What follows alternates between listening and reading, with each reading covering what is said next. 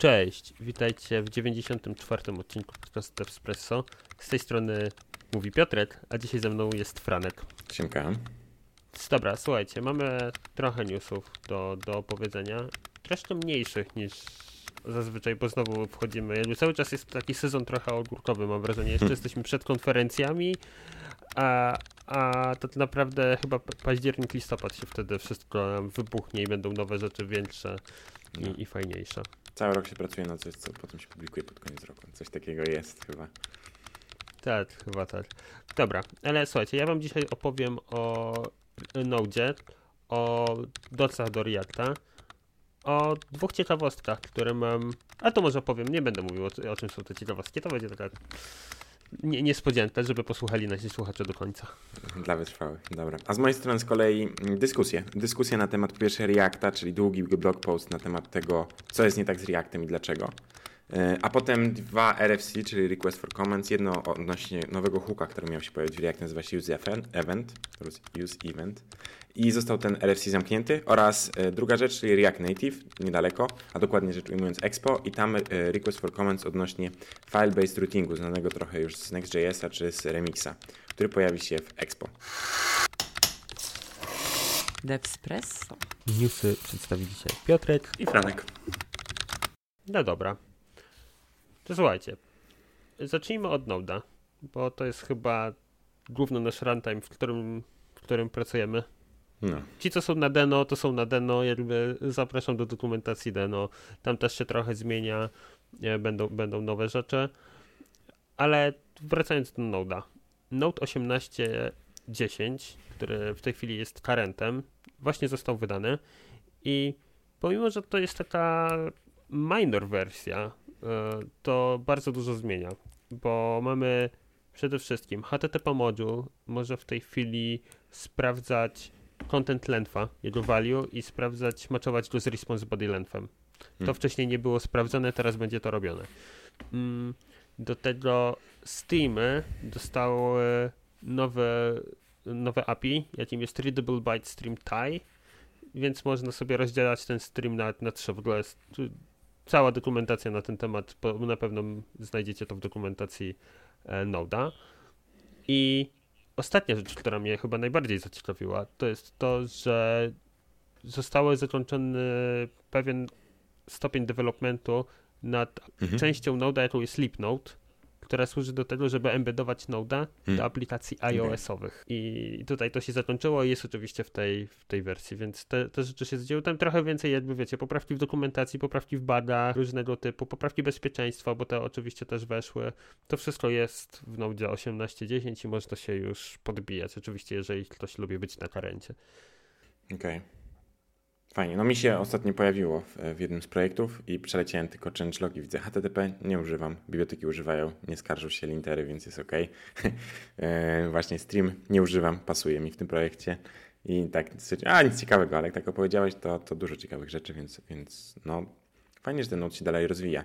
Sytuacja trochę jak z tym Jarnem, który się pojawił, tak? Czyli Deno się pojawiło i mam wrażenie, że popchnęło Noda w szybszą progresję, co jest zawsze dla nas, użytkowników, korzystne. Konkurencja zawsze jest korzystna. D dokładnie tak. I to samo dzieje się chyba z, z Reactem powoli, nie? W sensie mamy o, Reacta, właśnie zaraz obok, do tego dojdziemy. A obok tak. pojawia nam się tam Remix, który pcha trochę Next, a Svelte wraz z Solidem pchają trochę Reacta, więc Dokładnie tak. Jest, zmienia się, zmienia się.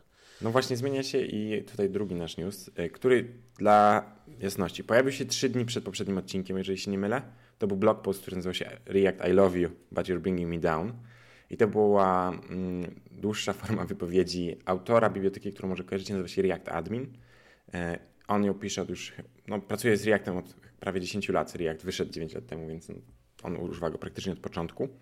I tam opisuje wszystkie swoje problemy z Reactem, które pewnie wy też znacie, tak? Czyli to, jak się robi e, formularze, to jak się używa use effecta, jak się używa use callback, wszystkie takie małe rzeczy, które są denerwujące. Nie będę ich przytaczać, jeżeli ktoś chce się e, jakby zanurzyć i razem ponarzekać z autorem, to zapraszam. Link będzie oczywiście w opisie. Natomiast to, co to wywołało i dlaczego mówimy o tym dzisiaj, to jest y, no, wiele dyskusji. Nie ma się co oszukiwać, po prostu wiele osób zaczęło dyskutować na temat tego, co z tym Reactem jest, w jaką stronę on zmierza i wydaje mi się, że to jakby jest taki symbol, tak bym to określił, w historii Reacta, który zaznacza po prostu ważny moment w historii Reacta, ponieważ React musi teraz troszeczkę się określić, w którą stronę idzie. To znaczy, będzie React bardzo długo miał niezmienne API, tak? Bo nie było prawie żadnych breaking changes. Raz na jakiś czas się pojawiło coś małego, co code modami można było oblecieć.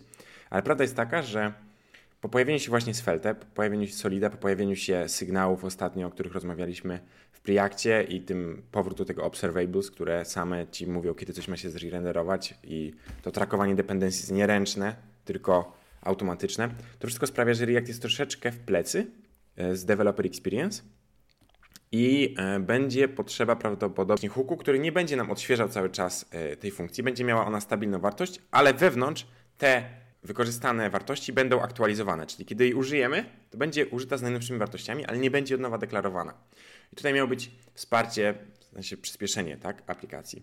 I równolegle drugą rzeczą, którą Use Event miał zapewnić, był taki wzorzec, który pojawia się bardzo często w aplikacjach Reactowych, gdzie używamy Use Effectu, żeby zarejestrować do jakiejś subskrypcji, a kiedy odmontowujemy komponent, żeby się odrejestrować. Nawet w sensie ten window add e, event handler albo sokety. Sokety są tutaj wykorzystane w RFC jako przykład.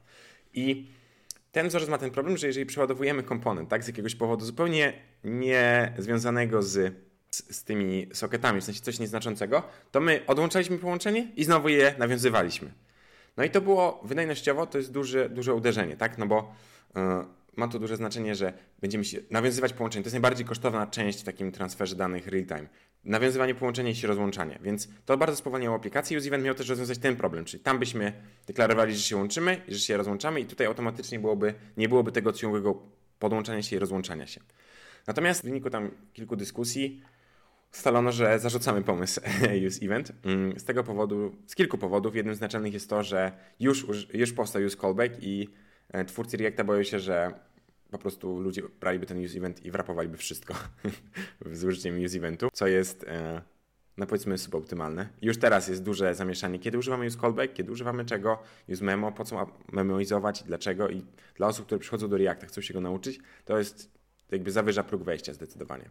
Także temat został zawieszony i jest powiedziane, że będzie powrót do tego tematu po kolejnych badaniach nad czymś, co pojawiło się na jednej z konferencji, czyli nad kompilatorem do Reacta, który ma za zadanie automatycznie memoizować wszystko, co jest potrzebne, żeby było zmemorizowane.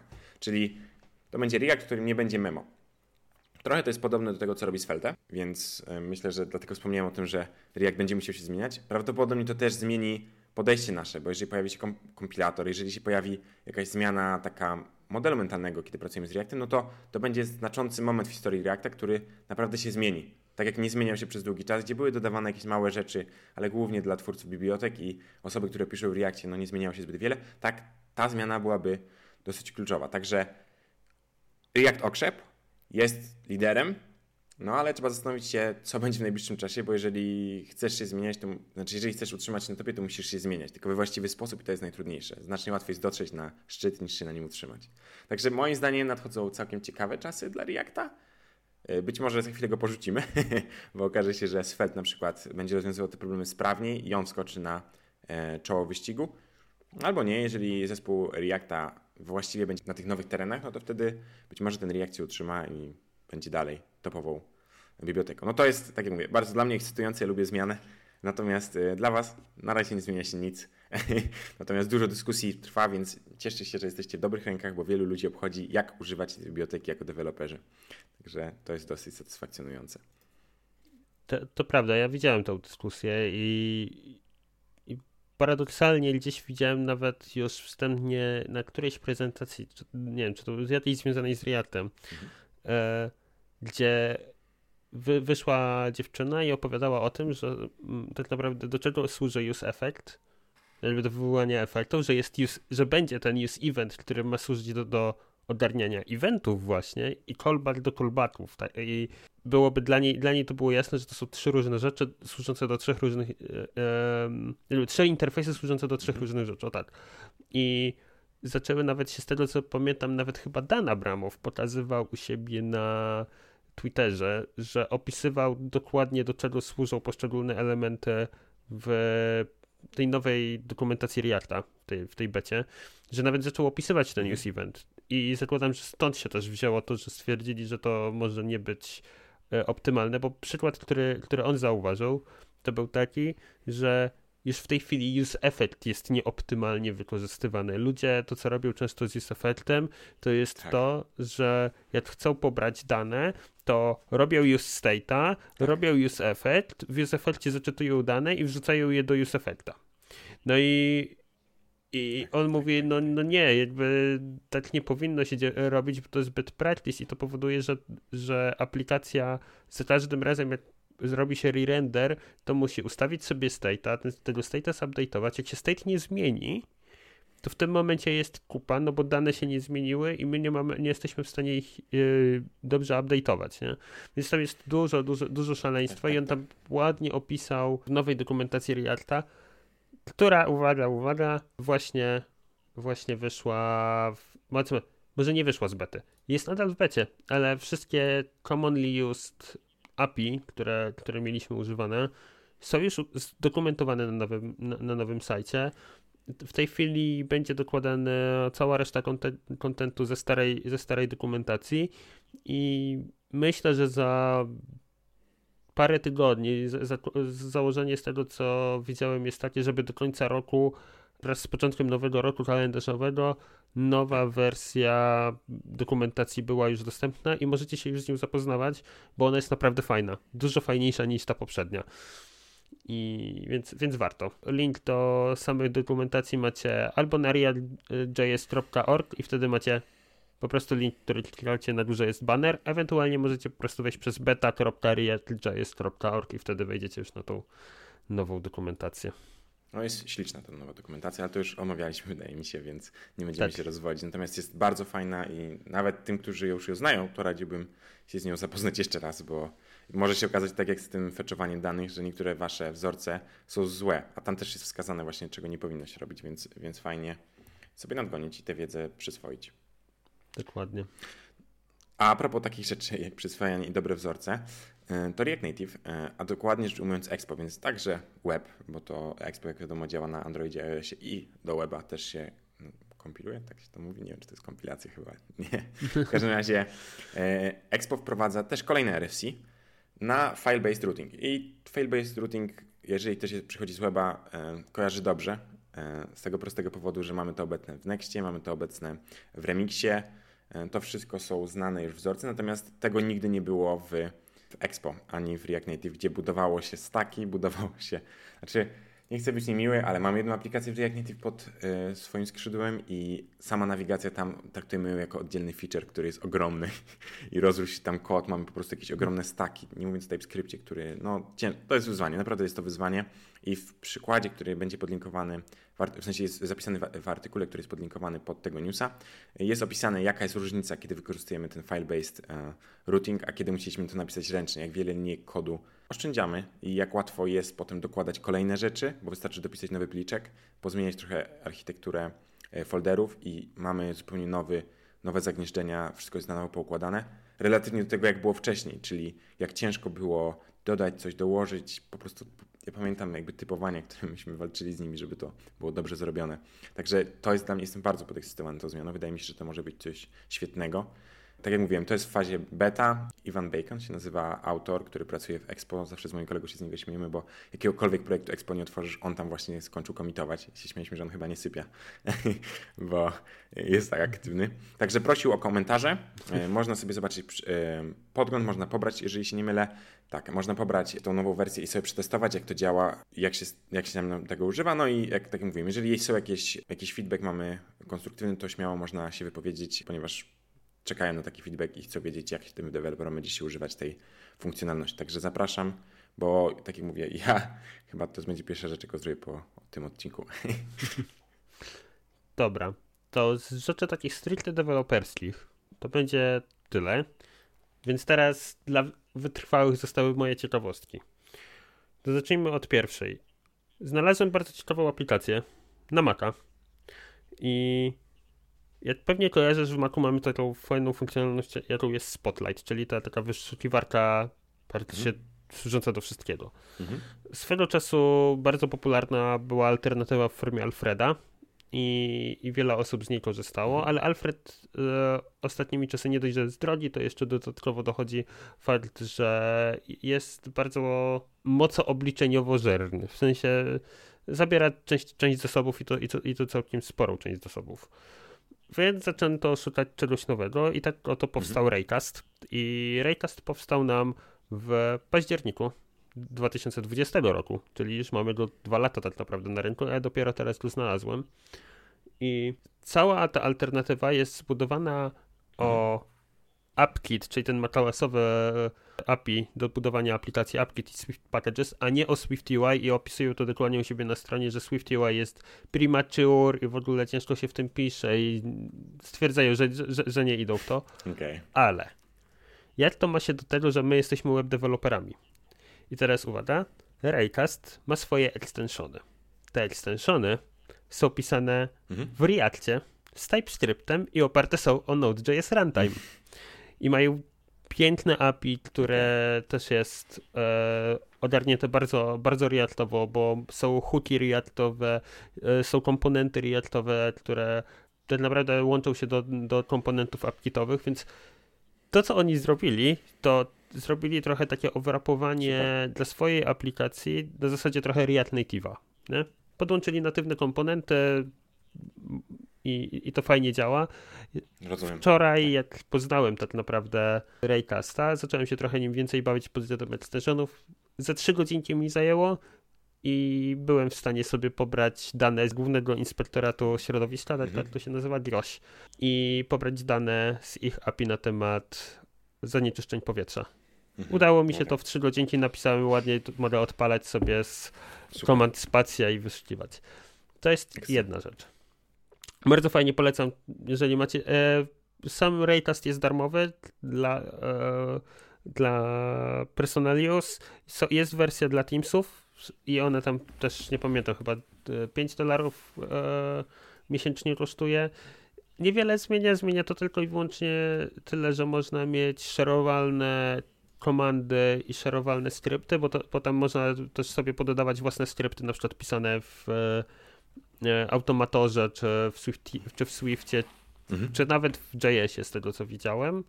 Więc możecie po prostu odpalać mhm. czy w Bashu, nie? I podłączyć sobie pod konkretną komendę. W Teamsach, no bo robicie organizację, mogą być szerowalne te rzeczy i można mieć prywatne rozszerzenia napisać sobie prywatne rozszerzenie, które będzie tylko na przykład u was w firmie wykorzystywane, nie? Mhm, tak, tak, tak. To wpadłem już na to też kiedyś i widziałem właśnie, że oni to reklamują jako, że możesz napisać właśnie automatyzację do, dla zespołu i ona będzie współdzielona przez cały zespół i to jest taki łatwy sposób, żeby e, wprowadzić e, no, jakieś różne właśnie skrypty do workflow dla wszystkich, żeby też, a żeby nie było to, że Podłącz się do naszego repo, pobierz tamten skrypt, zrób hmod plus x, żeby był executable. No Dokładnie. To, żeby nie robić takich rzeczy, to możesz wtedy dla zespołu to wykupić i będą mieć dostęp do repozytorium, będą mogli używać. Fajnie nie, w ogóle, w ogóle Raytest jest cudowny, bo, bo mówię, można, jest cała też dokumentacja opisująca, jak zamienić wyłączyć Spotlighta i załączyć sobie Raycasta i żeby tym samym skrótem klawiaturowym go odpalać i tyle ma rozszerzeń. Jest rozszerzenie do GitHuba, jest rozszerzenie do Todoista, do Thingsów, do paru innych aplikacji, mhm. które gdzieś tam. Nie ma na razie do rzeczy z Microsoftu, ale wiecie. E, ale to jeszcze chwila, nie? Jakby nie żaden, żaden problem okay. podłączyć się pod, pod API i, i, się tym pobawić. Dobra. To prawda. Mm. No, ja powiem szczerze, jestem ciekawy. Osobiście używałem Quicksilver przez długi czas mhm. ale niestety trochę już zmarło. ale też oprócz tego, że zmarło, to Spotlight w tych nowych wersjach jakby Apple mocno naprostowało i jest potężny, więc ja nie czułem takiej potrzeby, żeby zmieniać. W sensie ja głównie odpalam apki przez, przez Spotlighta, więc reszta rzeczy mnie nie obchodzi, wyszukuję czasem kontakty, więc to mi wystarczało. A tak jak mówię, teraz naprawdę dużo można zrobić, bo otworzyli ten, jest ten panel, w który można było otwierać na boku i tam się wyświetla już dane, można skopiować tam tekst, więc, więc nie potrzebuję aż tak, no ale z chęcią się przyglądam, bo tak jak mówisz, to jest coś, co mi się zawsze bardzo podobało w Reakcie, czyli że React to jest sposób na pisanie interfejsów, ale to, czy piszesz te interfejsy właśnie na native, czy piszesz je do przeglądarki, czy na Xboxa, czy na Windowsa, czy do Raycasta, nie ma znaczenia. Ta wiedza jakby się przydaje i jest, yy, może się przenieść. Także to mi się bardzo podobało zawsze, że jeżeli zaczniesz myśleć reaktowo, to potem tą wiedzę możesz przenieść, więc to jest kolejny przykład na, na to, że jednak w tej filozofii coś się sprawdza. No i dokładnie, jako deweloperzy możemy się trochę pobawić czymś nowym, Dokładnie nie? tak. Pomimo naszej, jakby nasza wiedza tłoczy się gdzie, gdzie indziej. Tak jest. Ostatni news i to jest news w ogóle sprzed wczoraj, czyli dokładnie z 29 września. Mhm. Google Stadia oficjalnie zostanie zamknięta 18 stycznia 2023. Takie są oficjalne informacje od Google'a. W związku z zamknięciem Google zamierza zrobić refund na wszystkie mm, zakupione rzeczy związane ze Stadią, czyli mówimy tu o hardware'ze, o software'ze, o wszystkich DLC, które były kupione na Stadii. Jeżeli chodzi o osoby pracujące nad samą Stadią, to zostaną po prostu przeniesione do innych działów i wykorzystają tą swoją wiedzę gdzieś indziej. Tak po prostu. Ale PR talk tak zwany. No. tak, ale samo, sama w sobie Stadia ma widać bardzo duży problem, w sensie to, że zostanie zamknięta, mm, to właśnie jest problem samego, moim zdaniem, trochę modelu biznesowego i tego, jaką miała opinię po prostu wśród społeczności graczy i w ogóle wśród ludzi, nie? Tak jak rozmawialiśmy chwilę przed odcinkiem, ty myślałeś, że Stadia już umarła rok temu, a prawda jest taka, że część osób w ogóle myślało, że Stadia nie przetrwa pierwszego miesiąca, bo Google jest znany z tego, że po prostu zamyka swoje rzeczy z dnia na dzień. No. Tak było chociażby z Google Readerem, który był świetnym, e, świetnym serwisem. Czy Google Plusem, który też się nie, też się nie udało go rozwinąć. Więc No. niestety to powodowało, że Znaczy, jeżeli masz. Właśnie, Mhm. właśnie to, co chciałem powiedzieć, że widziałem taki bardzo zabawny komiks, gdzie był wykres i były kwoty i jedna e, drastycznie rosła, a druga to była stała kwota i ta stała kwota to było koszt utrzymania readera, a ten e, rosnąca kwota to był koszt straty wiary w to, że Google potrafi utrzymać produkt przez resztę świata. I myślę, że jest tym trochę prawdy, to znaczy przez zamykanie stadii, przez zamknięcie wcześniej readera, czyli Stadia może mniej, ale Reader był bardzo kochanym produktem, nie ma się co oszukiwać. Wiele jakby osób, które go używało na co dzień uważało, że to jest jeden z najlepszych czytników RSS na świecie, e, jeżeli nie najlepszy na świecie. E, Koszt utrzymania pewnie nie był, oczywiście to nie było tanie, natomiast myślę, że też nie było nie wiadomo co, e, żeby go utrzymywać. Rozwój, co innego, ale utrzymanie wydaje mi się, że nie było aż tak kosztowne, a miało rzesze fanów i zamknięcie Readera było ogromnym ciosem, wydaje mi się, w tożsamość Google'a, czyli w to, jak oni utrzymują produkty i dlaczego. I tak samo to zamknięcie stadii, a wcześniej otworzenie. W sensie, jeżeli Google nie nastawiało się na to, że będzie utrzymywać stadię, wydaje mi się, że błędem było w ogóle rozpoczynanie tego projektu. W sensie, albo trzeba było się nastawić, utrzymuję to przynajmniej przez 10 lat i wtedy to zamkniemy, albo, bo inaczej znowu będziemy uchodzić za ludzi, którzy nie potrafią utrzymać projektu przez dłużej niż chwilę i żyjemy na bazie zachcianek. Jak ktoś ma nam zaufać, kiedy następnym razem wydamy jakiś produkt?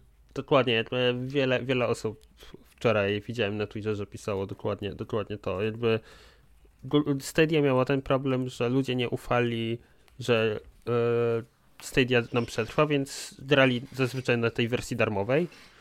E, Więc nie kupowali Stadia Pro, nie kupowali, często też nie kupowali gier na Stadia, tylko po prostu dostawali Mhm. gdzieś z boku kody i, i wpisywali, albo były po prostu darmowe okresy, w których można było sobie podrać w konkretne, w konkretne tytuły.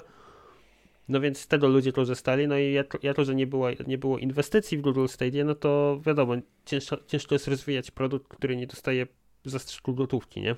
Z zewnątrz. No więc mamy błędne koło, które, które spowodowało, że Stadia zostanie zamknięta. Trochę mi szkoda, bo ja ze Stadii trochę korzystałem. Pamiętam jej początki, które były ciężko powiedzieć, że słabe, ale nie, nie było super. Tak, po tych tam, nie wiem, ile ona z nami, 3-4 lata, mm, no to Stadia naprawdę nieźle sobie w tej chwili, w tym ostatnim okresie zaczęła całkiem nieźle radzić pod względem e, streamingu, jak, Mhm. jak działało e, e, gry. Na- Naprawdę, testowałem ją w różnych, w różnych miejscach i działało to Mhm. naprawdę całkiem fajnie. No szkoda, bo na pewno technologia pod spodem jest całkiem fajna, nie? Jakby ten streaming Wątpię, wątpię, żeby kiedykolwiek problemem stadiów była technologia. To zawsze Tak, była tak, kwestia tak. odbioru społecznego i tego jak. e, W sensie nikt nie będzie się kłócił z tym, że Google ma fantastycznych inżynierów i myślę, że jeżeli wzięli się za ten projekt, to wiedzieli, że tam są ludzie, którzy potrafią sprawić, żeby ten produkt był niesamowity z punktu widzenia technicznego i pewnie tylko dlatego się na to zdecydowali. Tylko no niestety, tak jak mówisz, zaufanie, zaufanie zostało nadszarpnięte i ciężko bardzo je przywrócić, a myślę, że jakikolwiek kolejny produkt wydadzą, e, teraz będzie dokładnie ten sam problem i tutaj jest jakby moja największa obawa. Co tak naprawdę zamknięcie stadii oznacza dla przyszłości kolejnych produktów, na przykład moje ukochane Google Photos. Mam nadzieję, że tego nigdy nie dotknął. Mi się bardzo mm. zdenerwowało.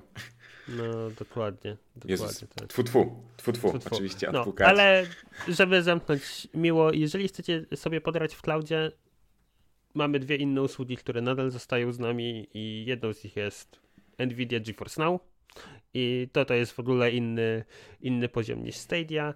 I mamy jeszcze Microsoftowe ten Xbox Cloud Gaming i to też całkiem nieźle sobie radzi. Nie jest tak idealne, Stadia była trochę lepsza, ale też, też jest i, i możecie sobie podrać, podrać w chmurze. Pewnie.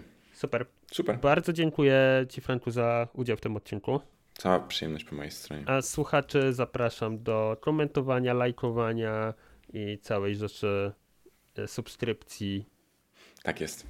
Mam nadzieję, że z niektórymi się słyszymy w, kolejnym, w kolejnych odcinkach. Do usłyszenia. Cześć. Tak jest. Cześć, cześć. Devspresso.